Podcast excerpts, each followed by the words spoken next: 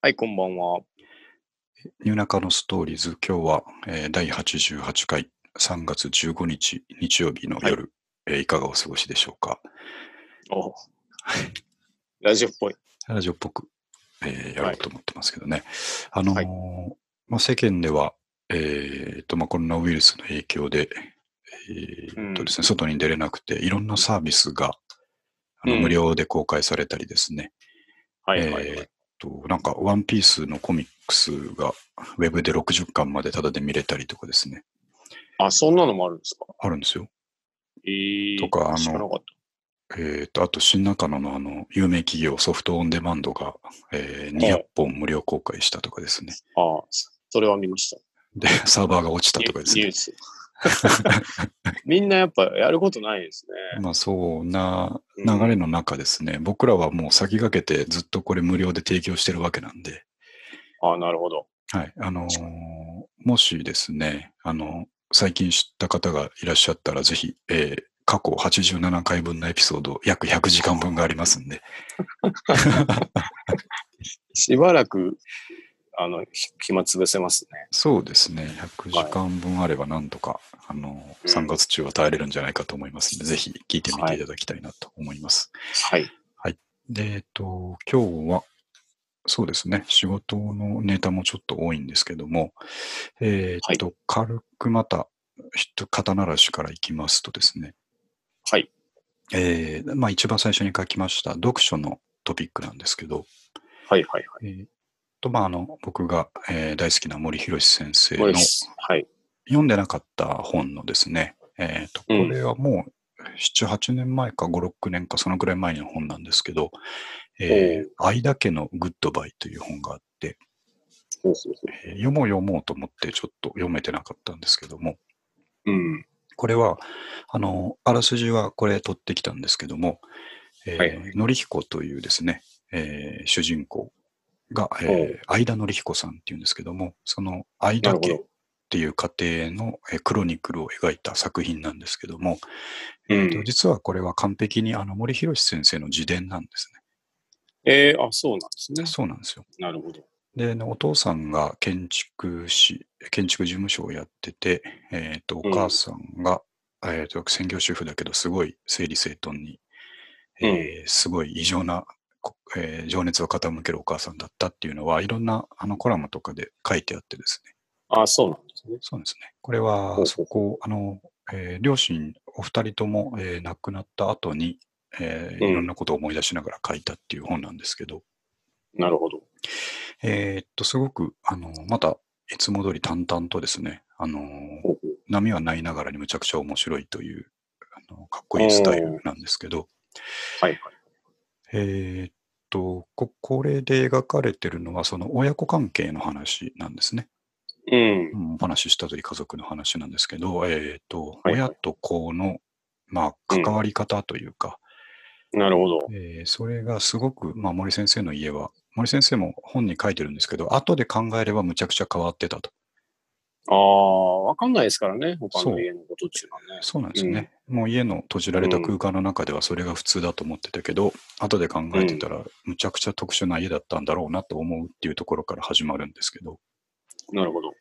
お母さんが、あのーうんまあ、整理整頓にすごい、うん。えー偏境的なですね、はいあ。のーこだわりを見せていて、うん。あのー何か買ったものはゴミ以外、まあ、本当のゴミ以外は、一切家から出さないっていうですね。例えば、お何かこうお惣菜を買ってパックと、えー輪ゴムがついてきたら、ー、うん。そのパックと輪ゴムは必ず取っておくというですね。あ再利用するってことです。そういうことですね。それとも、まあ、取っておく。そう、あの、だ目けってい的うことは、目的は再利用なんですけど、うん。あまりにもそれを徹底してるから、その、需要に追いつかないんですよね。あ昔うのん 主婦にありがちなんじゃないですか。そう、うちのおばあちゃんとかそうでしたよ。えーうちのおばあちゃんもそうでしたね。ね。なうん。なおんで弁も、お弁当のあの、緑のあの、あれに関してまで、バランでしたっけバランっていうのか な。あれに至ってまで、あ森先生のお母さんは収集してたって書いてあったので、ああ、年に何回も作ら使うことないでしょう か。お弁当を作るときぐらいでしょうけどそうね。なんですよあね。ーとか、あと、あの、まあ、いろんな箱、もらい物とうかん買い物で出てくる箱っていうのは、もう全な部取ってあって、ほうでほう、ほう家もまあ限界が、収納の限界があるんですけど、うん。お母さんはその本、あ箱の一個一個をですね、うん。えーっと、マトリョーショカみ、マトリョーシカみたいにして、なるほど。あの、すごくうまく組み合わせて、ちっちゃいものが中に入ってくるっていそうそうそう、開けると次々箱が出てくるっていうふうに描写されてたんですけ ど、う。はーい。ありそうな話ですね。密度高く収納してたっていう、えーなるほど描写が出てきてるんですね。うんで、まあそこもおかしい、他と比べるとおかしいことだったし、うんあと、まあ、えー当時ですねあの、おもちゃをこれが欲しいって言ってもなかなか買ってもらえなかったけど、うん。えーとおもちゃを自分で作りたいと。ああ。こういうものを自分で工作したいから、あの、やろうと思ったらニッパーがいるから買ってくれってお母さんに頼んだら、うん。そういうのはもう無条件で買ってくれて、ああ、なるほど。しかも、あのーうん道具は良くないといけないっていう信念あがああ。っはいて、はい。小学校低学年の子供に対して、えーうんドイツ製の当時8000円のニッパーを買 った、買っていたとかですああね。。当時プのロユース8000を円、ねそうそう、当時の8000ま円あだかそうら、ですね今の数万円ですね。うのん。なるほど。ニッパーを子供に買い与えるみたいな、ええお母さんそれは素晴らしいですよ教ね。育方針ですね。うん。でー、それと比べるとお父さんは割と普通で、えーっとその建築士の仕事をしながら、で、お母さんがどんどん物を貯めていくもんだから、えーうん。家をどんどん増築していったって書いてあったんですけ ど、優しいお父さんです ね。廃廃材とかがいっぱい出るから、あと、自分のところに勤めてくれてた職人さんたちが暇な時に、おう家をどんどん増築していってたっていう増築していっ描写が それがすごい面白かったんですけどああ、いいですね。うん。で、で、その親と子の関わり方っていうところで言うと、すごくですね、あの、えー見た目ドライなんです。もう好もう、きにやれよというかですね、あの、なるほまあ、子供まのあうまちあは、干渉しない。そうですね、子供のうちは面倒を見るし、あの、やりたいことがあったら言えっていう感じなんですけど、あの、う。もうん最初っから、えーうん子。供っていうのは働き出したらもう親とぜその後ずっと離れて暮らすもんだと、ああ、なるほど。うんあの面倒を見てもらおうなんて思ってないし、えーうん。もう大人になった瞬間にもう一人の人間だからなるほど。とそこでいっすもうほなんかねかなりポリシー的に、えーほぼ関わらないぐらいの、えー勢いでですね、ええ育てていて森先生もそれが普通だと思ってたから、なるほど。えー大人になって、結構森先生は早めに結婚するんですけど、う24んとかぐらいで結婚するんですけど、うん。えーともうそこから一人暮らしを始めて、えーうん。もう孫ができたから1年に1回帰るかなぐらいで、ああ。それ以外はほとんど、あのーなんていうんですかね、あえて会おうとかですね、うっん。ていうのはないし、ない向とこうからも言われないしっていう感じの、ああ、なるほど。なんか自立を、えー重視するみたいな育て方うなんですよん。なるほど。それはそれで、あのーすごくいいし、そうあるべきなんだろうなと思って、うん。で、自分にこう立ち返った時にですね、うん。先ほど三上君にちょっと話しましたけど、最近、あの、まあ、小学校低学年の娘がですね、うん。やっぱりどんどん大人に、大人にというか成長してきて、うん。まあ、お絵描きも上手になってくるわけですけど、まあそうですね。ですね その告知も番組後半あにあ、そうだそうだ。それしなくて忘れてた。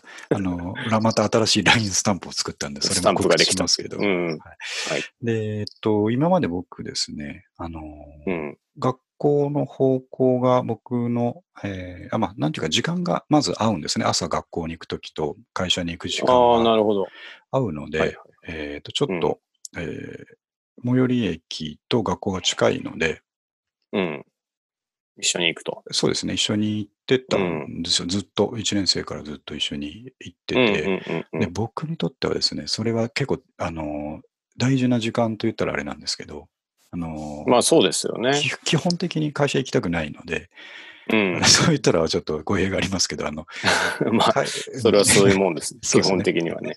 今の会社がとかいうそういうあのローカルな話ではなくて、うん。もっとグローバルに仕事がしたくないっていうですね、 あ の素直な気そう持でちですすね。よね。そううんなんで仕事なん誰かしもそうじゃないですか、やっぱり。そうですね、人生って別に仕事するために生きてるんじゃないと思ってるから、うん。あの朝辛いんですけど、まあ、そんな中でも、まあ、あの子供と話しながら行けるんだったらなんとか行けるなっていうですね、うんなるほど。僕の朝はなんとあかな大って切な話ですね、それはそうそうそうね。うんなんですよなんとかなってたんですけど、この間、まあ、春休みに、えー急遽突入してですね、ああ、そうか。うん。そうで、まあ、それがなくなったのは別に、春休み中は当然分かってることだからいいんですけど、うん。まあ、何の脈絡もなくですね、あの、お父さんもう3年生になったらおう朝一人で行くからって言い出して、おーおい、ちょっと待ってくれと思ったん ですけど。親離れのが早かったっていう。友達と行くってことですかっていうか、そうあれの、登校班みたいなのないんですか今。あえっと、今はですね、1年生の時は、あのーう最初の方は固まっていこうねなんですけど、はい。基本的な通学路を歩く分には、えーとうん別にあの好き勝手行っていいよっていうスタイルなんですよ。ああ、そうなんですね。うんなるほど。朝の時間もういっぱい、あのー人歩いてて、あの辺、その学校も多いんで、うん。で朝あの、おじさんたちも立ってくれてるんで、おじさん、おばさんたちもですね、あーあんまりじゃあ危な別くにないんで、危なくないと。なるほど。そう、あの、一人で行くのは別にい安うん心、うんうん安全なんですけど、ちょっと待ってくれ、俺なるの、俺の問題があると思ったんですけど、 なるほど。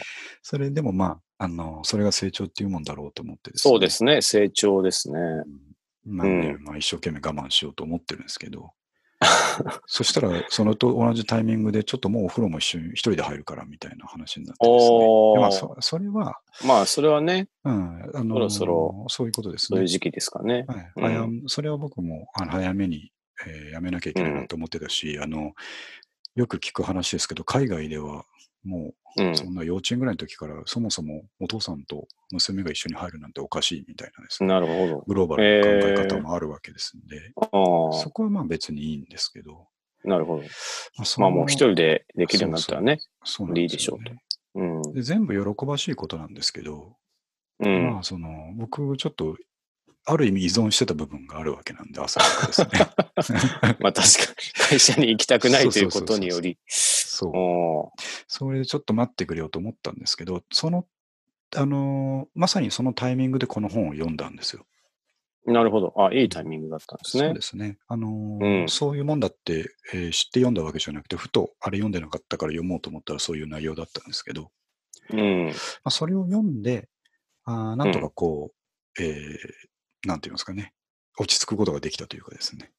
ああーまあそういうもんだと、親と子ってあ、いうのなはるほど。うん、うん早めにやっ、あのー離れて、離それうてでっていすうか、ねいつか離れることを前提としてですね、うん。一人であの生きていく力をこうつける、えーうん方向に誘導していかなきゃいけないと。なるほど。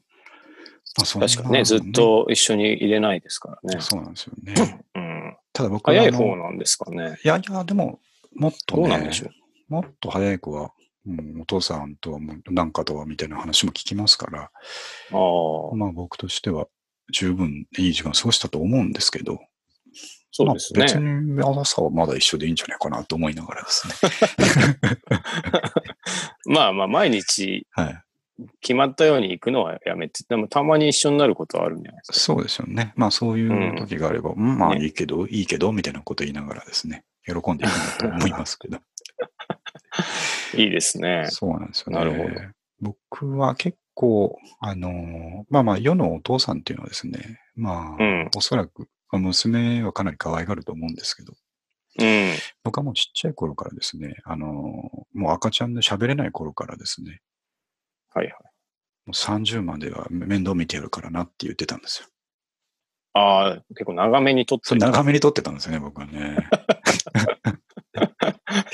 思ったより早めだったなと思ってま早すめね、だと。まあ、うん喜ばしいことじゃないですか。そうなんですけどね。うん。んまあ、寂しい、あれですかね。気持ちはやっぱ少しありましたけど、まあそういうもん。んだと思うのと、あと、あれだけのグッドバイとか読んでると、お父さんとかはまあ、えっ、と、仕事の方に情熱を向けてましたし、うおん母さんとかは収納の方に情熱を向けてましたけど、まあなん か、うんあの、自分にその情熱を傾けれるものがあればですね、確かにね。うん、なれば、うん。きっとスッと離れれるんだと思うんですよね。ううんん。俺はこっち頑張ってるから、お前も頑張れよっていうなるほどね。感じです。 な仕事を頑張れの方がまだ、あの、立派なお父さんっぽいんですけど、僕の場合ちょっと違いますけど ね。なるほど。まあ、そんなことを思った。はい。人生の1ページですね。そうですね。うん。なんか、あの、僕んちもかなりはい。自由というかですね、えあの、基本的に、あの、合わないんですよね、うち。で、うん両親が、なんか、で、弟どどこ住んでるかとかわからんとか。え。はいは結構、うちもなんか、 あの、愛がないわけじゃないですけど、気迫なんですよ。これ、なんか、はいはいそう、鈴木くんとかに聞いてもらえばわかると思うんですけい。うん。ど。なんか、で、僕はこうそういうもんだと思ってたんで。 はいはい。まあいや、まさにそういう本でしたよ。そうそうそう、なんかね、偉い、偉い自分ちはそう。うん。薄いなって、なんか思いますけはど。まあ別に嫌じゃないですけどね。い。ね、それでよかったんだろう、僕もそんな感じなんで、うん。うん、よかったなと思いますけどね。ね、なんかね、はい。あ早と、あめの、亡くなった親父にはですね、あの、うん後半、その孫ができて以来、ずっと言われてたのが、もう、なんか勉、うん詰め込んで勉強なんか絶対させるなよってですね、えー強く言われましたんで、なるほど。うん、そこはまあちょっと、なんだかね、そう。はいまあ、とかく東京だとね、なんかそういう風潮があるから、僕もなんか、周りを見ててそう思いますけどね。そうなんですよね。いろいろやっぱ遊べる時期には遊んでおいた方がいいんじゃないかな。そう思うんですけどね。そうですね。はい、あとよく僕、あの、奥さんに言われるのがですね、ええあの、まあ、あの、もっと遊びたいな、もっと遊びたいなって僕言うわけですよ。うん。うん、まあ仕事あるからあんま遊べないしなでもっとこの時期が一番遊べるわけだから、もっと子供と遊びたいなっていうようなこと言うんですけど、そしたらですね、いや、あんた、ま、あんた周りのお父さんと比べたらむちゃくちゃ遊んでるよって言われたんですけあーあー、もっと周りのお父さんは、こう、ど、時間がそんな遊いばわけですよ。あー遊びたいけどまあそうですよね。もっと帰りは遅いし、もっと土日とか働いてる人多いから、なるほど、なるほど。あんたむちゃ全くむちゃくちゃ遊んでる方だよって言われてですね。まあ、 うん、すますその方がでもいいですけどね。はい。またグーの音も出ないっていう感じでですね。もっと遊びたいそうですねっ。ていう気持ちはでもまあ変わらず。変わらずですね。うん。まあまあ、そんなにこう、ね、だからといって、変にこう、今までと違って突き放すつもりもないので、。うん。いいですすね。そのぐらいがきっとね、そう温かい目で。そうですね。あの、相手をしてもらえるうちは相手してもらおうと思ってますっていう話 ですね。はい。なるほど。そちんななみに、はいあの、さっきのこの小説は、はい。あの、あらすじだけ読んだら、その、はい二人とも死んだ後、こう、いろいろ、そうそうそう。へそくりが見つかると書いてあるんでこすれけ面白。どこれはいすごい面白い。これも多分事実なんですけど、あのちょっとネタバレ、あ、そうですね。ネタラベ入っちゃうんで、僕はなってもいいんですけど、じゃあ、ここから、えっ、と、ネタバレ聞きたくない方は、ここからちょっと一回オフにしていただいてですねはい。 気になるなと思って。お母さんがそういうふうに収納とかですね、えーっとお金のやりくりにすごく熱心だったっていうか、まあ、才能があったので、うでん。お父さんはあんまり無頓着な感じなんですよ。なるほど。だけど、個人で建築技事務所をやってたぐらいだから、えーっとしかもあの日本の高度成長期にやってたので、ああ、じゃあ、羽振りが良かっそうお金の因はかなりあった、えた。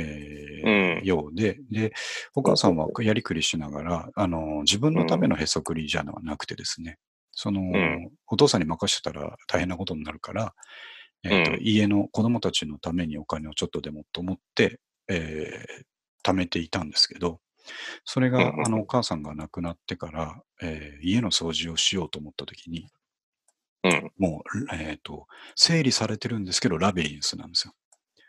あもうその当時はかなり部屋数があったらしいんですけど、あの、んもうほぼリビングと隣の床の間以外ぐらいは全部荷物で埋まってるみたいな状態になっあ。あ、なるほど、なるほど。ほうほうほうほうで、えっ、と、す森先生はですね、すお母さんが、えー自分がちっちゃい頃にですね、あの、いろいろうん宝石とかを買ってたのも知っていて、で、それを、あのー、奥の方にいろいろしまってるのは、えー記憶にあったので、うん。で、当時森先生はもうあの大学教授になっててですね、えーほうほうほう本も売れ始めた時とかだったので、うん。えーと、自分は別にいいんだけど、その森先生に妹がいてですね、うん。妹にはあの遺産としてちゃんと残してあげたいなと思って、なるえほーど。と部屋を、家を壊す前にちゃんとこう探宝探しを始めるんですよ。ああ。 そしたら、えーと、布団、押し入れに布団が入れてある隙間に手を突っ込んだら100万円出てきたりとか、ああ、そういうことなんですね。そう。であえーのさっき言ったマトリョーショカの箱を次々開けていったら宝石ができて出てきたりと か、あの、あもあ。う下手にこの家潰せねえぞっていうぐらい宝物が出てくる状態になっちゃって、あもうで革新的にやってるんですかね、それはそね。うであそうそこがすごい面白かったんですけど、お母さんがもううん。日記をすごいちっちゃい字でびっしりつけてる日記があって、おうそこの日記にヒントが隠れてるんですよ。おーなんですけど、そのヒントがもう面白すぎてですね、あの、ほうほうほうほうなんかね、なんて書いてあったかな。えーぬいぐるみの少女が見つめる先とか書いてあるんですよ。ああ、なるほそう。で、ど。ぬいぐるみそうそう、うん家のどっかに置いてあるぬいぐるみの目線の先をたどると先に。何かが隠してあるっていうことらしいんですけど、で、そのヒント通り探すと本当にあったりするみたいな描写もあってですね、なるほどど。そうやっあーて遊び心があるんですね。そうですね。うん。で、どんどん掘り下げていった結果、最終的に、あ、それ、宝探しだけじゃなくて、えっ、と、うん。隠してた銀行口座とかもいっぱい出てきて、ああ、そんなに。隠してたというか、子供たちのために残してた通帳がいっぱい、うえーん。宝探しの結果出てきて、うん。全部集めると、えー8000万になったと。めちゃめちゃいっぱいあったと。めちゃくちゃいっぱいあった。っなるほど。ていう話だったんですよね。ええすごい。面白い話ですね。そうでそういう面白い話が、えー、と中盤にあって、後半はうんお。父さんは80何歳まで生きるんですけど、えーとうん後半があの、えーと老人ホームうん。にもう自分で入ると言って、なるほど。で自分で入って、ちょっとボケてきて、えーと亡くなるっていう、まあ、最後は、まあかうん悲しい感じではないんですけど、うん。うんあのそういう寂しい、えー最後みたいなところを描きながらですね、なるほど。終わるんですけどもね、すごく、うん。えー面白くていい話ですね。ええであの森先生の本ってあの自伝みたいなやつも何個かあって、えーっとうん若い頃の学生時代の話がですね、えーうん別の木島先生の「静かな世界」っていうですね、えーうん本があってそれもすごい僕は一番好きなんですけどその本がですねええでそれは青春時代の森先生の本なんですけど、えーうん。これはもっと,、えーっとおじさんになってからうん。うん子供時代とおじさん時代を語ってる本なんで、この2冊っていうのはちょっと、あの、人生が見える感じでですね、ええめちゃくちゃ面白いです。なるほど。おすすめ森先生何歳ぐらいなんですか今はもう60来てるんじゃないかな、60何歳だと思いああますね。、でもまだまあ、現役っちゃ現役なんで。そう。で、この本でわかるんですけど、えっと、森先生は大学退職して、えっと、どっかに引っ越すんですよ。もう、ほぼ隠居ぐらいの状態になって、なるほど、なるほど。で、それが、えっと、イギリスだったっていうのがこの本読んでわかるんですね。ああ、なるほど。イギリスのすあんごまい、りそう謎なんですかこの謎人なんです。ちょっとな、今どこに住んでるかっていうのは、あのあんもちろん公表するもんじゃないんですけど、まああまあ。の日本なのか海外なのかよくわかんないっていう時期があって、ええでそれで、いやいやこの本の中で最後の方にこう、ちょっとイギリスに引っ越すっていう話があってですね、ああ、なるほど。わかるとかね、ちょっと面白かったですね、そういうところええが。はい。ぜひぜひおすすめです。はい。で、えーっと、次、 次ですね。あのー続けてこの下のやつ、はい。タイトルが長いんですけどですね。今日思ったことなんですけど、うん。えっと、僕最近あの、この間話した UiPath Studio X っていうんですね、うん。えーツールで、あのーパソコンの事務作業を自動化するっていうところに、うん。えーっと、今興味が、えー、98%触れているので、めちゃめちゃありますね、今ね。そうなんですよね。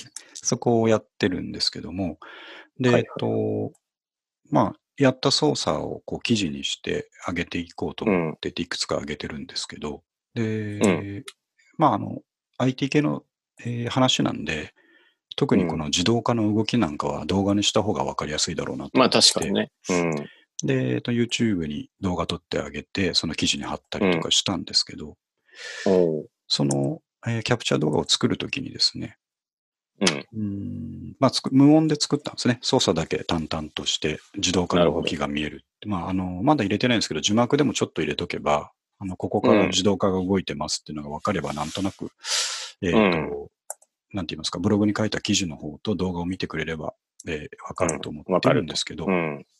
でもただもうちょっとこう、親切にするんなら、やっぱ声も入れてですね、ここでこれをクまあリッそうクでしすて、ね。うん。ここ動きまうすっん。て言えたらいいなと思いながらも、うん。 YouTube にこう自分の声が入った動画アップロードするのはちょっと恥ずかしいなって思ったんですけど、 思ったんですけど、そのはいは 2, い。 2秒後ぐらいにですね、うん。そういえば、俺はポッドキャストをもう100時間分ぐらい録音して世界に公開してるなっていうのに気づいてですね、そうですね。今うん。更何が恥ずかしいんだっていうことに気づい て、そうですよ。そうなんでそれはすよそうね。ですね。ううんん。うんあ確かに顔を出すとかのは恥ずかしいんですけど、う声なんん。かもう出しちゃってんじゃねえかと思ってですね。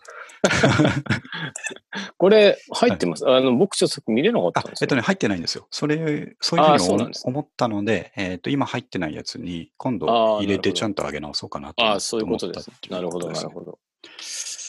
ね、そあうあ、いうこそうとでですす。よいや、ね。あとなんなら、あの、はい。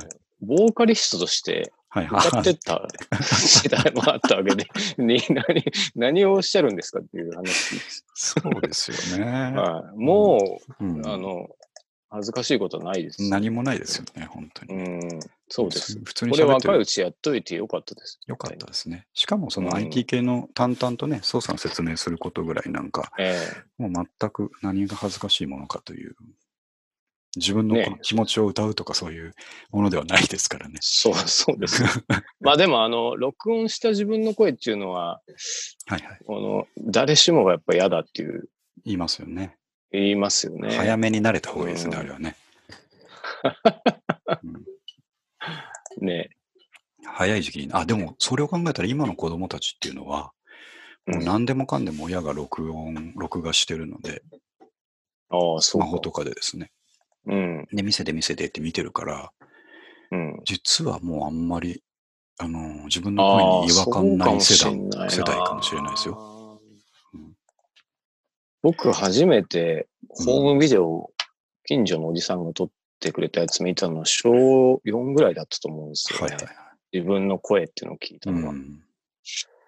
で、なんて、なんかこう嫌な声なんだろうと思ったんそですけど、う。死にそたれをいちっぐらいちゃ思いい、ましたよね。そうそうそう、うん。本当にね、うそれん、をちっちゃい頃から慣れてるっていうのは、こう、デジタルネイティブっていうより、ななんていうんでしそうでょすう。ね、うあの、ん。うん。自分の声ネイえー、ティブな感じですね。ネイティブですよね。うん。恥ずかしくも思わないんですかなね。んともないと思いますね。ううん。ん、なるほど。だから自分に、えーの体の中を反響して聞こえてる声ですうよん。ね。自分の声だと思ってたものは。まあ結局はね。そう。それ、うん。なだから何がショックだったかっていうと、もっとかっこいいはずだと思ってたんですよね。そうなんですよ。そうそう。なんかこんな聞き取りづらいのかと思いましたよ。思い自まし分のた声。ね。うん。こんなにこしゃまくれてるのかと思いましたけども。ね。はい。うん。そう、まあ、そう、そういうことなんでね、今更そんな恥ずかしいとかじゃねえなと思って。あ、でも三上くんも YouTube やろうっつって言ってたじゃないですか。YouTuber になりたいっつって。ああ、そうなんですよ。あれまだ特に手つけてないんですっけ手つけてない。もうこれはうなんん。かダメですね。もう本当に自分はダメだっていう気持ちでいっぱいです。今回について。 あ、 手つけないことに関してですよね。そう、なんかはいはいこう、なできないのに、あれ、できないのに、ういん。きなりやってみるっていうのを、俺、得意だったはずなのになと思って。 できなくなるもんなと。ああ、そそこうでのすね。ね、もうダメですね。本当一に。歩が踏み出せなかったりね、そうしますよそね。う。いやー、もうダメです わ。うん、いやままだまだ今年始まったばっかですからね、もうちょいまあそうですね。ちょっと長いま目だで。きき気があればね。そうですうん、ね。で、あの、自分の声録音しながら、えーと、うん画面操作キャプチャーするのってどうするのがいいんだろうなと思って調べてたら、まあいろいろやっぱツールはあってですね。あでー無料で一番メジャーっぽいのがバンディカム、バンディカムかなっていうツールあー。があるんよですけどくあの、ユ YouTube に違法動画と載ってる時そうそうそうそう、バンディカムって書いてありますよロね。ロゴが入ってますよね。そうです。あれってあのパソコンでテレビボードつけて、えうん。うんうんうんーテレビ流しながら録画したとか、そういうので多分なるつほいちど、ゃなってるるほんど。ですけど、あの、バンディカムが、えーでできるって書いてあったんで、今日ちょっとやってみたら、うもう簡単に自分の声入れながら、えーパソコンの画面キャプチャーできたので、おなるほど。もう、あの、来週には俺の声付き YouTube 上がりますから、ちょっと待あってーついに、なんか期待高まりますね。高まるでしょ。あ あのー操作、操作の動画、動画というか操作のブログってやっぱりこの間も一個長いの書いたんですけど、ーうん。あのー実際にやってることに対しての分量がやっぱ多くなりがちなんでね、特に丁寧に書けば書くほど。押してとか、スクローそうそうルしてとかね。でしかも、もその UiPath、StudioX とか割とコツ的なものがあって、うん。うん例えばですけど、あの、画面に出てるボタンをどんどんクリックさせるぐらいなら、えーうんすごいサクサクできるんですけど、なるほど。何かのリンクを右クリックして名前をつけて保存をするっていう動作を自動化したいとかなったら、あ途端にハードルが上がるんですよ。あ、なるほど。右クリックした時に出てくるあの、えーメニューメニューボックスあるじゃないですか。うん。あれをどうやってキャプチャーするかとかですね、そういうテクニックが出てきたりするので、ああ、なるほど。その辺まで細かく説明しようと思ったら、やっぱどうしても長くなるんで、まあ、見せる方が早いですね、やっそうて。、そうなんですよ。うん。で、そう思いながらも、でも SEO 的には文章がないとダメだよなっていうことで、ああ、まあ、やっぱり両方いるんですよね。まあ確かにね。うんまあ、そんなそ感れじこそでも書き起こし、ああ、まあでもちょっとそうか、ちょっと難しいな。そう、そうなんですよね。うんあ、でもそっか、それはね、いいかもしれないですね。あの、それをそのまま使うわけじゃないんですけど、えっ、と、操作の流れを先に動画撮っといて、声で、えっ、と、書き起こしもしといて、あの、自動書き起こしをしといて、それ見ながら記事書くっていうのうは、んすごい効率的ですね、確かに。ね、なんかいいかもし順番がつかめますね。れないですね。うん。ちょっとやってみますなるほど。はい。では、えーっと、まあ、それの細かいテクニックはいいとして、じゃあ次行きましょうか。今日の三上くんの話題、えー三上くんにそっくりなラッパーっていう話題があります。ああ、そうなんです。これはあの、はい友達からですね、連絡が来まして、は あの、めちゃめちゃ似てる人がいる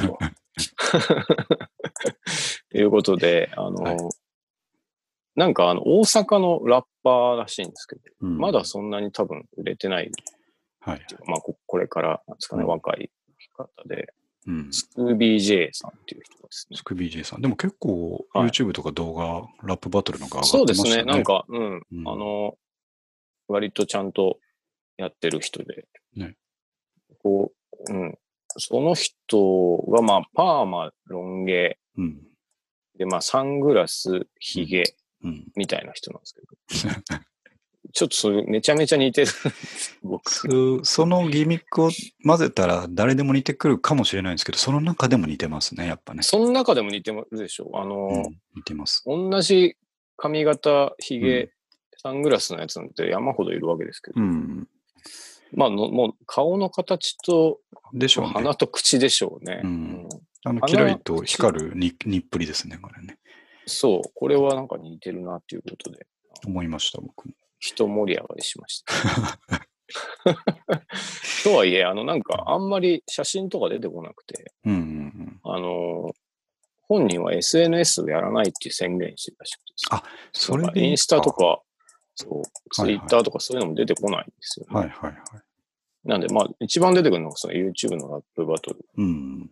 で、あとなんかこの間アルバムが1枚出て、そはいれが出てくるぐらいなんですけど、もまあう、情報もないんですけど、とにかく似てましたね。そうですね。うんだ。からちょっと売れてほしいですよね、ここまでそ行うくでと。すね。そうあ、の、誰に似てるみたいな話をうん人間ってたまにするじゃないですか。はいはいはい。なんか特になんかね、それで何が起こるわけじゃないですけど、うん。その時にこう売れてない人出しても、こう、ん誰ってなって終わる んで、しっかり売れてもらって、で、こう、堂々と俺が言った時に、あ、似てるっていう、すぐで分かってもらいたいですよすぐ分かってもらって、ね。うんうん、っていうのがちょっと欲しいなと思いました。じゃあちょっと、待ちですね、これはね。そうですね、売れ待ちです、ね売れ待ちで。 で。なんかこう、本当に些細な機会で、はい。たまたま見た、こう、なんかで投票できる、誰に投票できるってなったら僕はその人にするとそう、まあ、そうですね。なんかそうないと思うんですか、あんまり。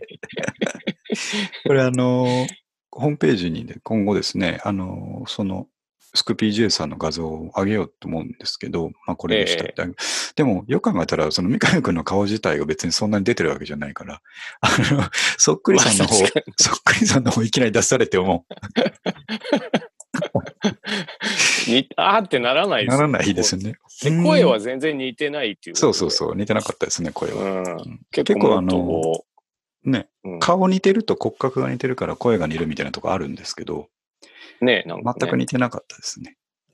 か、もしくは僕がああいう喋り方したら、あああ、逆にラップバトルすれば寄ってくるのかもしれない。そうですね。まあそういうのがありましてですね。じゃあちょっとじゃあ売れ待ちっていうことで。 そう売れ待ちですね。はい皆さんもちょっと応援してあげてください。そうですね。スクー急 BJ 急に身近に感じるっていう、ね、なんか、はい。うん、いいと思います。お同じ出身、なんか、なんていうんですか、うん同じ町出身まと か、なんかそういうので親近感抱くことありますけど、 顔が似てるで親近 感。あであもるなないと思いまなすくはないですよね、そういうのはね。ね、なんかうね。ん、なんか、あの、叱られてたら自分が叱られてるみたいだし、。そうです ねそういうなんこかと、ですよドラッグとかで捕まらないといいです けどね。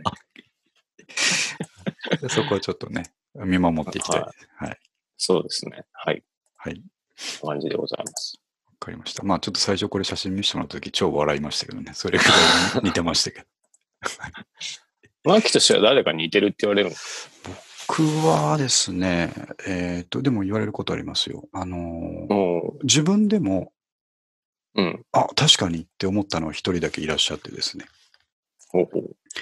あの、今はちょっと違うんですけど、昔の、うんえっ、と、平成のぶしこぶしの吉村さんあー、に、角度的にはすごい似てる時がありますね。目とか似てますね。確かにね。ね。ああ、なるほど。言われてみれば。それ、会社の人一人にすごい言われてです ね。もうテレビ見て出てくるたびに思い出すんだけどって言われてですね、そこまでかなと思って、その当時、十何年前ぐらいに見たらですね、うん。確かにこれは角度にまあ確かてる信子部ファンだったんですかね、その人。なだったんだと思うんですけどね。あ、でそうも確かに、あの、い言われて、うん、すんなり入ってくる感じではありま す。ありま したよね。まあ、ちょっと太っ、太そっうちそゃうったそう。今太っちゃったのと、うん僕がおっさんになってきたっていうのと、両方でだんだん離れてきた感じがあります よね。なるほど。僕も15年前ぐらいはもうちょっとツヤっとしてたんでね、あの近いとこがあったんだと思うんですけど。やっぱちょっと気になりだしません似てるって言われると。えなりますね。すごいあの親近感あるし、僕あの好きですしね、応援してますよ、吉村さね、なんかいいですよね。ん。いいです。うんすごい好き。はい。そんぐらいかな。うんじゃあ、えーっと、次の話題。はい。えー前回に引き続きの話題なんですけども、うんえー若いシューゲイザー全員に謝りたいっていうずだんだん幅広く なってきた。 全員ってなっちゃったんです。これはもう広いですよ。うん、っていうのがですね、全員ってなっちゃいました。はい。ここで上げてるリンクは、えーっと、Spotify のす、えープレイリストなんですけども、うんこれですね、誰が作ったプレイリストかというと、この間ご紹介した、えーうんフォートレイシー・ハイドというバンドのですね、ほうほうほうえー作曲家の人が作っている、えースーパーカーシンドロームっていうですね、あえープレイリストがあって、あ。バイナツボットって書いてあるな。これそうはですそねの、人このこの方がですね、えフあそういォうーことトレイシー・ハイドの人なんですけど、ー、で、まあ、スーパーカーの影響下にある最近の若手バンドたちっていうところを集めた、えーうんプレイリストなので、あのなるほど。トレイシー・ハイドさんの曲を Spotify で聴いてたら、これが関連で出てきたから、うん。うんどれどれと思って聞いてみたらですね、ほううん僕これ名前知ってるバンドは2つ3つはありましたけど、うん。ほぼ知らなくて、確かに。あの一番下の方の17歳とベルリンの壁って結構、あの、独特な名前だから覚えてたんですけど、えー、僕知らないですね。あ結構かっこいいですよ、この人たちも。あトレイシー・ハイでも入ってるんですね。そうですね。自分たちのも入ってて。んで、聞いでもそれぞれちょっと一通り聞いてみたらですね、まあ、あの、はいはい全部かっこよかったんですよね。ああ。で、もうね、全部かっこよすぎて、もう途中で聞くのはやめたん ですよね。なんでで すかなんかそういうのないですかもうちょっと、まあ、なんかもう、もう、ああ、かっこいいなと思っもういてい。良すぎてやめる。うん、良すぎてやめたっていうな、違うっていうの が、 あの、いい、わかるない、わかる気もしますけど。いいから、いいからちょっと掘り下げたくなるじゃないですか。あーだけど、掘り下げきれないんですよ、こんなにいたら。あ、なるほど。うん。あなんで、ちょあっと、ちょっと待ってくれ。一旦落ち今落ちそう着そうそうそう。けと。ちょっと待ってくれっていう状態に今なってて。うん あの、わかりますね、でもね。タンポポ入った、ハウス入った瞬間とかあそれそれそれそれそれです じゃあ一旦待って、一旦出ようみたいちょっと深呼吸だと いう。な。ね、はい。ああ。そんなぐらいえにそ思うんな。にいいんですかうんむちゃくちゃいいのと、あと、これ多分みんな世代的にはですね、あの、近い人たちなんだと思うんですけど、うんうん。ああ、今のこのぐらいの人たちってこんなに、えーでいわゆるスーパーカーライクな感じとか、まあ、シューゲイザうーのん。ドリームポップって言われるエリアのバンド、こんなにいるんだと思ってですね、えあもーう、知らなかったから全員に謝るな、これ、と思って、えーまあそうですね、これは。上げてみたんですけどね。ちょっと俺も聞いてみた。すあの、スーパーカーっていうのはそもそもはいはい。シューゲイザー枠に入る。まああ入るのか。そうですよ。あの、えーっと、そもそもあの、地ざめりとかが好きですっていうところから入ってきてる、まあ確かにそうですよね。まあファーストなん途か中から、ファーストそうですね。そそううですね考えたらうん。なんかエレクトロニカみたいになった。ね、途中からはあ、そでっちもにそれもでもシューゲイザーもみんなそうなるしな。なりますからね。なるほど。でやっぱりあの、のみんな、ね、この人たちが好きなのは、あのファーストの、えー、スイアウトチェンジの頃もですね、あスーパーカーのー曲なんだろうなって思うような影響が、えー見られなるるもほのど。がたくさん並んでて、うんまああのーほうほうほう別の見方をすると似てる感じではあるんですけど、まあ、それでもそれぞれにやっぱり個性あってですね、なる ほど。もうこりゃあ、もうちょっと、ま、ちょっと待ってくれという状態にな ってる。しばらくじゃあこれを聞いてそうで楽しめます。楽しめますけど、けどさっき言ったようにちょっと掘り下げるのが大変なんで、今は、うんえー、とトレイシー・ハイドさんの、えー過去作とかを中心によく今僕は聞いてるんですけど、あ、なるほど。あのこの辺のひ人たちを聞いた中でもやっぱりこのね、あのフォートレイシー・ハイドの完成度は高いですね。特に一番へー最新のアルバムの、うん。あ、えー完成度の高さがすごくてですね。本当に。はい。あの、この間あげた、えっ、と、プロモのやつだとか、えーうんとまあアルバムの曲全部通してですね、えーなるほどすごくいいアルバムなので、ずっとそれを今は聴いていて、ちょっとこの辺は待ってくれと言っている状態あですね。あ、謝っあて待ってもら待ってる感じですね。なるほど。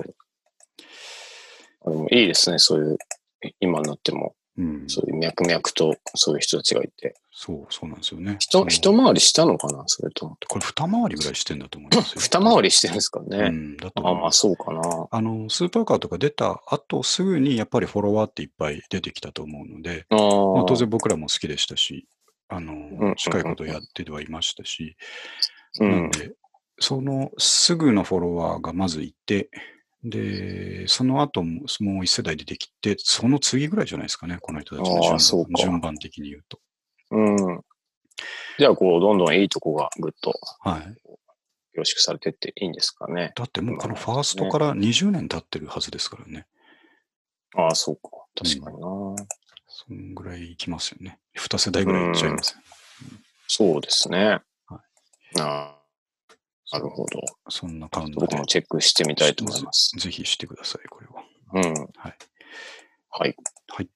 で、全員に謝ったところで、えーはいえっとですね、次、まあ、仕事関係、リモートワークの話なんですが、えっとはいまあ、す最初にもお話しした通り、今ですね、えっとコロナの影響で、えーうんリモートワークとか、ウェブ会議とかの需要がガッと高まってですね、えーまあ、今までそういうのに慣れてた会社もあれば、うんえっとあんまり慣れてなかったけど、急にえー始まって、えーうみんんなこれをやり始めたっていうところも多いと思うんですが、えっとそのはいはい中でもやっぱりウェブ会議ですね。うで、ん。結構、えっといろいろと気をつけとかないとストレスフルになるっていう状況があってですね。なるほど。えっと、ちょうど僕が、あのー普段から聞いてるいくつかのポッドキャスト、あの、テック系のポッドキャストの、えー先輩たち、先輩たちがですね、あのーうんちょうど別々に同じ話をしてたんですよ。この、えーへーウェブ会議のやり方についてっていうことに関して。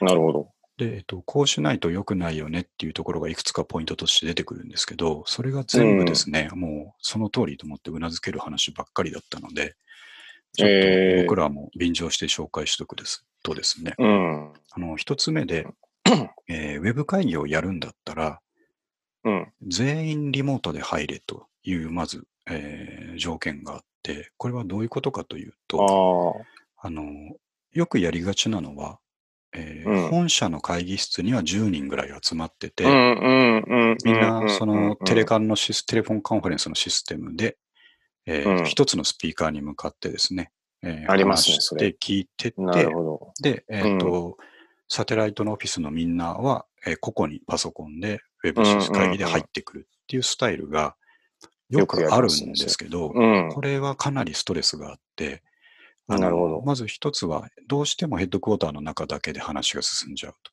うん。周りが取り残された感じになるっていう状態が、どうしても起きがちなのと、その、うん。本社の会議室のが広ければ広いほどですね、うん。えー遠くの人の声が入らないんです聞よき。取れない。なるほど。で、聞き取れないならまだしも、えー最近のウェブ会議システムって、えー非常にシステムが優秀なので、あの、うん。ノイズリダクションをすごいかけるんですね。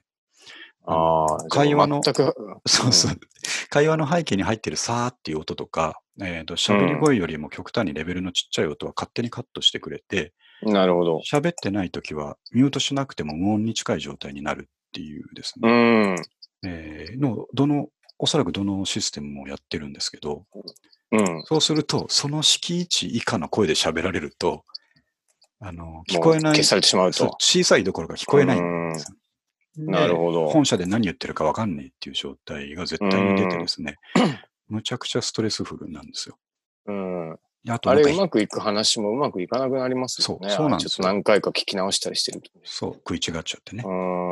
なるほど。あと、あの、うん本社の人がどうしてもそのスピーカーに対して喋るようになると、必要以上にでかい声で喋らなきゃいけなくなったうりとか、ん。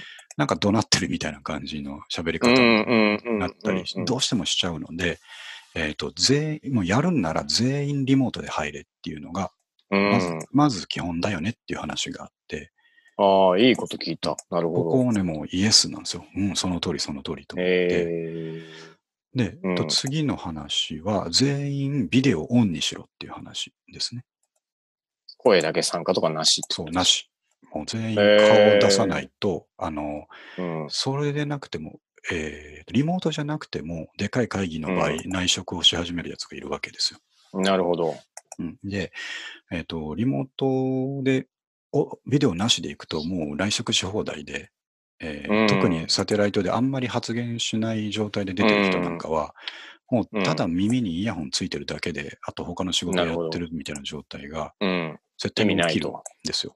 うん。で、えっと、まあ、ビデオがオンだから内職ができないってことではないんですけど、少なくとも、あの、意識をしますね。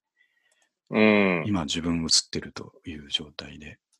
なるほど。うん、なんでそこはそういった意識的な、あのー敷地を作るためにですね、もうみんなオンで参加だとなるほどな。いうのが鉄則。うんこの辺は牧田氏も知ってたっていういか。や、えっと、僕はそうあのストレスを感じてたんですけど、うんもうみんなそれぞれの状況があるから、えーっとうんえそういうもんだなと思ってたんですよ。ヘッドクォータなるほーどとサテライトでやる場合はどうしてもストレスがあるし、うん、医ね。療誰みんなどうせ内職するもんだと思ってたんですけど、うん、ルールとしてこう決めちゃうことでですね、なるほど。だいぶストレスは軽減されるなって、あの、あー話聞いてて思いました。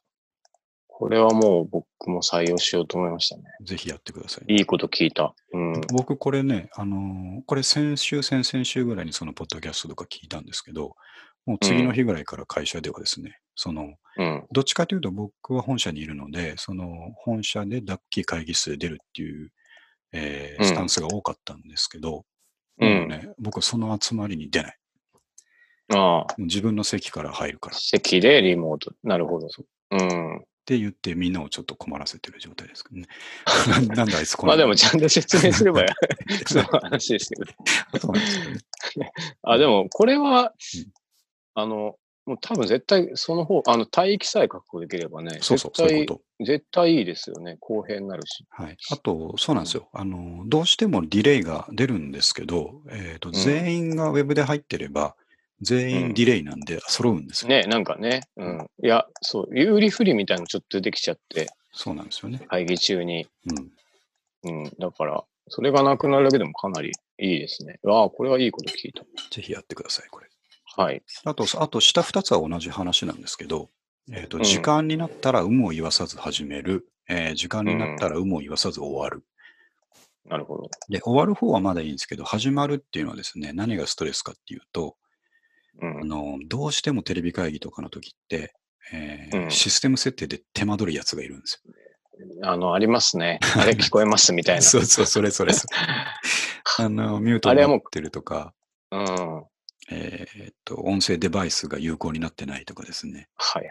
あ、もうあれは置いてけって話です。そう、置いてくんですよ。もうそんなの は。っていうのが、あのですね、普通の会議で会議室に集まるんだったら、うん。えっ、と、事前の準備とかがあって、ごちゃごちゃするっていうのは、あとですね、あの直前まで会議室が使われてて、うん。時間になってもスタンバイに10分かかるとかあるじゃないですか。ありますね、プよロくジェ普ク通ター普。通の会う議だん。と、なんかやってる。うん。なんですけど、ウェブ会議っていうのはそういうのがないはずだから、自分のペースであー10分前から準備始められるはずなんですよ。なるほど。だから、もう、時間が来た瞬間に全員オンラインだよなと、ちゃんと音声自分でチェックしてるよなっていう前提で、もう、あー運を言わさず始ああめる。。これはでもリテラシーが高くないと難しいかもしれないですそうねなんで。すよ必ず起きますもんね。起きますね。だから全員のリテラシーをちゃんと上げるぐらいの手順書があるとかですね、なトラるブほルど。シューティングがあのできてるっていうことが前提ではありますけど、はい。まあ、こそのぐらいはね、リテラシー上げないとリモートワークできまあないですね。毎回、うん、毎回こう、ちょっとあれ聞こえないですとかうん、やってるのは、ま、絶対良くないですからね。いやなんか、本当そうなんそですよの、うん。なるほどな。でもはいいこと聞きました。で、他にもいっぱいあったんですけど、まあ、大きくうはん。こういう話、頭の2つがやっぱりですね、あのエポックメイキングだったんですけど、いや、ついつい二人ぐらいこっちにいると、じゃあ一緒に一つのカメラでってやっちゃいますけど、もうそれもややっぱやめた方がいいですね、絶や対めねた。方がいいですし、あのうん今のウェブ会議システムは全部あの資料共有ができるから、うん。えーし同じ資料共有を同じタイミングで見て、うん。うん話をする方が一絶対スムーズなんで、なるほど。うんうん。会議室でプロジェクターに映ってるやつを10人ぐらいで見ながらウェブ会議とかですね、もうやってらんないですよね、ストレスながるほ多すぎて。はいいや、いいこと聞きました。で、はいあのその僕が聞いてた、その、えーっと、ポッドキャストとかのリンクをまたつけときますんで、もうどっちも超有名どころのですね、えーバうッんバックスペース FM っていうのと、えーっと、リビルド FM という、はい、えーっと、テック好きの人は大体聞いてるポッドキャストですね。うん。なんでちょっと、えーリンクも貼ってきます後んで。でぜちひょっとチェックしてみます。はい。で、えっと、似た話で最後の、えっと、ズームウェブ会議なんですけども、うん。えーっと、この間からですね、100回来たら、えー生配信したいなっていう話をしていて、おーどのシステムでどうやるのが一番いいかなと思ったんですけど、うん。一番いいのはいつも使ってる Zoom でできるのがいいんですが、はいはいえーっと、無料プランだとですね、えーうんその、まあ、何人が聞きに来てくれるかは置いといて、えーうん100人ぐらいはこう入れるようなキャパで考えると、えーうん。無料プランではちょっと難しいので、えーと有料の2000円ぐらいには別に僕やってもいいかなと思ってたんで、なるほどえーとそれにしてみんな入れるように、100人ぐらい入れるようにしようかなと思って、それが一番いいだろうなと思ったんですけど、そはのいはい。普通の2000円のスタンダードプランはですね、えー別にこの、なんて言いますかね、全員が会議することを前提にしてるので、うん。えー対して、本当はセミナー形式でやりたいわけですよ。僕と三上くんだけが喋っえて、ー喋って、うん。そうそう、あの、他の参加者はもう最初からビデオと音声がミュートになってて、うん。えーまあ、聞くだけっていう。そう、聞くだけの状態。うん。っていうのうんうんに強制的にできればいいんですけど、えー普通プランだと、基本的にはみんながその参加できる状態がデフォルトなんで、えーとうん自分でやってもらわなきゃいけないんですよ。ミュートにするっていう作業をですね、ああ、なるほど。だからできなくはないんですよ。最初にそういう条件を出しといて、今回あのみんなで聞いてもらうんですけど、えーとうん聞いてもらう皆さんはビデオと音声をオフにした状態で入ってくださいって言っとけばいいんですけど、なるほど。それも面倒だなっていうか、うまくできない人もそいうるでしすね。ちょっと。うん。どうしたもんかなと思ってたら、Zoom に、えー、とウェビナー機能っていうのがあって、うんウェビナーってウェブとセミナーを合体させセたミナー。うん。呼はびい方、ウェビナーっていはうんいですけども、はい。ウェビナーこれがさっき言ったことが満たせる機能なんですよ。うん。うん。えー決めたなるほど人だけ発言できて、ビデオがうん。できて、えー参加者のステータスの人はみんな、えーミュートで出てくる、うん入ってくる。ので、あ、すごいいいなと思ったんですけど、えーねスタンダードプランの2000円ぐらいを払った上に、えーうん5400円。あ、これそうう。いう意味なんですかそうなんですよ。54だけではなくて、普通のスタンダードプランで動いてて、さらにその上の追加機能として、ウェビナー機能があるっていう感じ。あ、そういうことか。ああ、なるほど。だから、ちょっと高いっす月ね。 7000円ぐらいの状態にしないとできない っていうですねこれはちょっと高いな。そえう。ー、ただこれ普通の企業がですね、あの、しょっちゅうセミナーをやるから、えーあーつけたいと思えば、確かにねむ安いもんですよね。うん。まあまあ。なるんでほすけどど。、僕ら、その、ワンショット、第100回のところのワンショットだけにやろうとしてる分にはちょっと辛い状態なん で、確かに。まあ、あと40分以内に収めれば、一そ応ういい無料っていでうもできるっていう感じですね。まあ、それか、うんぐぐらいが現実的ですかね。そうですね。あとは、まあ、うんあの、他の、えっ、と、ツイ、ツイキャスとか、うんえっ、と、YouTube ライブとかあるんですけど、うん。あれはね、僕らが、えー今みたいにこうオンラインで三上君と話しながらそのまま流すっていうのがうまいことできるかっていうのが、ちょっとまだ調べきれてないので、あ、そうか。こっち側が遠隔ですもんね。そうそうなんですよね。うん。二人が同じ場所で喋ってる分にはど、どれでやってもまあ簡単に確でかきにねるんですけど、まうん。あせっかくだからいつものリモートのスタイルでやりたい。うんた。だまあ、さっき言ったように、その100人もあの来るわけではないので、あ の、えーっと、やっぱり皆さんにこう、ビデオと音声はミュートにしてくださいっていう前提で、普通プランでやるのがいいかなって今思って。まあ、そうですすね。それが。うん。それが。こ後々アーカイブにしようとすると、はい無駄なことが入ったらまずいっていう意味ですそうもんですね。ね。うん。だうんからもう、ある意味、こう、バトルロワイヤル的に入ってくれてもいいですよっていう感じでもいいですけ どちょっとそれにいて、ついては一言そうそう。言わせてくださいと。みんなで話そうぜっていう回でもいいんですけど、 まあ、ちょっと、なるほど。あれですからね。はい。そんな感じで。あ、ちょうどぴったり1時間ぐらい来ましたね。うんなかなか。あれ、僕今これの話聞いてて、はい。このやり方ができるんじゃないかって言おうと思ってたの、すっぽり忘れここ抜てけしまうました。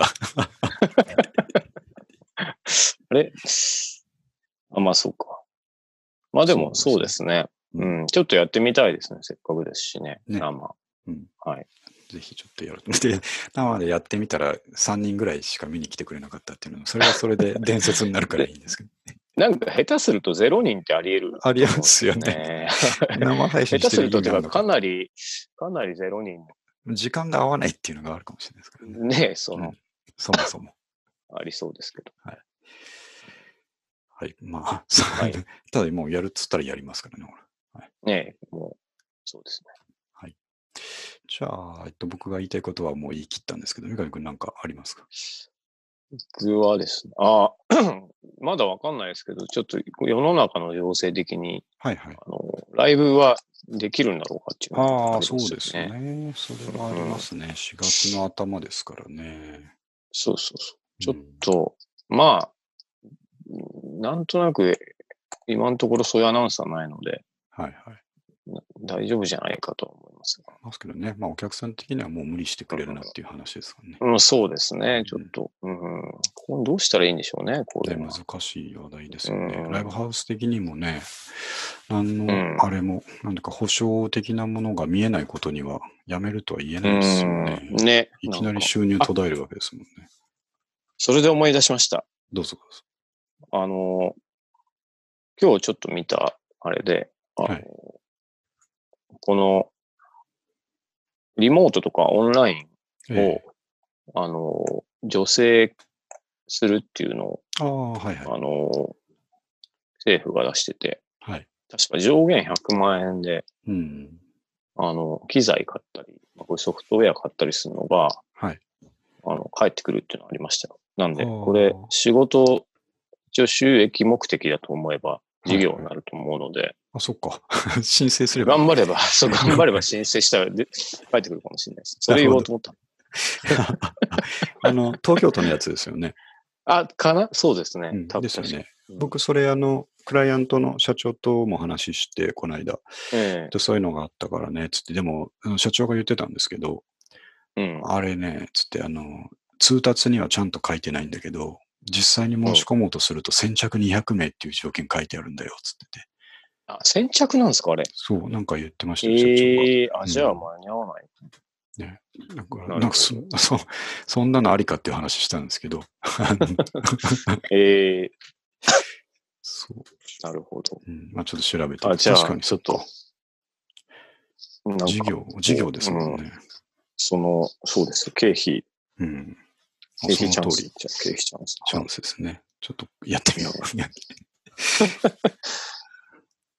はそい。れこそ白井ちゃんとか詳しいのか。ああ、そうですね。うん。聞いてみようかな。はい。そうですね。でも、ただ、まあ、あの、練習してますよ、僕は。そろそろ指が、あええ、追いついてきました。ああ、よかったです。うんそうです。もうすぐ練習も来週ね、練習あしりまますすしし、ね、はい。そうですね。もうあはのーさっきみ言ったような、その、若いですね、シューゲイザーのバンドを聴いてるとですね、もう、やるしかないなっていう状態になってきますんでね、うん。ああ、いや、そうですよ、やっぱり。うん。悔しい思いだけさせられてもしょうがないんで、ちょっそうですね。なんか、そういう刺激はやっぱ大切ですよねと、。そう、打って出るしかねえなと思ってますんで、あはあ、いやりましょう。はい。はいや。りま、やりましょうといえば、孫社長ですけどね。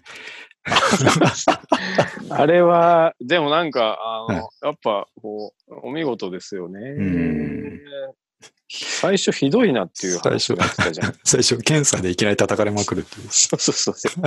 そしたらなんかやめようかな、みたいな、うそういんうノリで、フランクでしたね。なんかもう、お家芸みたいになってて、ういんやー次はマスク。だってなってましたね。そうそうそう ああいうもうなんか、もうおじいちゃんなんでしょうね。そうさんもね。でもなんか、なかなかできないから、もうちょっと、 僕、あの、よ、え世の中の人は、あいつはなんだって言ってましたけど、僕はすごいなと思いましたそけどうね、ですよね。あ一応話題になるし。うん。そうただ僕、あそうその、それについてたコメントで一番面白かったのが、ええそのマスクを100万枚用意するって言ってるじゃないですか。はいはで今の情勢でそんなに用意できるのかみたいな声がある中で、い。うん。ヤフオクに出てる高いマスク買い上げるんだろうって書いてあって。 それすごいナイスアイデアだなと思ったんでです。そうそうですね。買い上げ るって。一番早いかもしれないですね。そう。あと、あの、ヤフオクであの、ね、出しちゃってる転売屋を懲らしめるために、あの、999億円で入札されてたりとかね。ああ、なんかね、あー、うん、すごいなかなか話ですね、あれ世は。紀末感が出てきていいいいなっていうね感じですけどね。はい、そんなところでいやーはい。やりましょうっていうことですね。 はい、あります。っていうことで、 そうですね。はいちょっとまあ、こういう時期ですけどもね、あの、うん。手洗いあんまり腐らずにね腐らずに、うん。頑張っていこうと思いますやんっで、ていくしかないですね。はいじゃあまあ、えっ、と、まあ、まあ、来週練習で会いますんで、あ、そうです、ねはい、楽しみにしておきますけども。あ、はいそうだ。三上君はあれあ、今、今する話じゃないですけど、はい、はいはいあの、歪みエフェクターとか、ちょっと相談しようと思ってたんで、ああ、えっと、何でもよければあると思いますよ。 何でもいいですね。 何でもいいです。何でもいいですかね。な何んでもいいかで、す何らかあるはずですよ。うちにも。ちょっと貸してください。なんあ、か、わかりました。多分、あの、あります。助かりまはいす。じゃあ、終わりますんで。えっ、と、はい88回でしたね。じゃあ、3月もこれで2回目ですけども、あの、まあお、ー練習やったりするんで、ちょっともう1回ぐらいありかなと。そうですね。。せっかくだし。はい。はい。うんということで、今日もありがとうございました。はい。ありがとうございました。はい。失礼します。はい。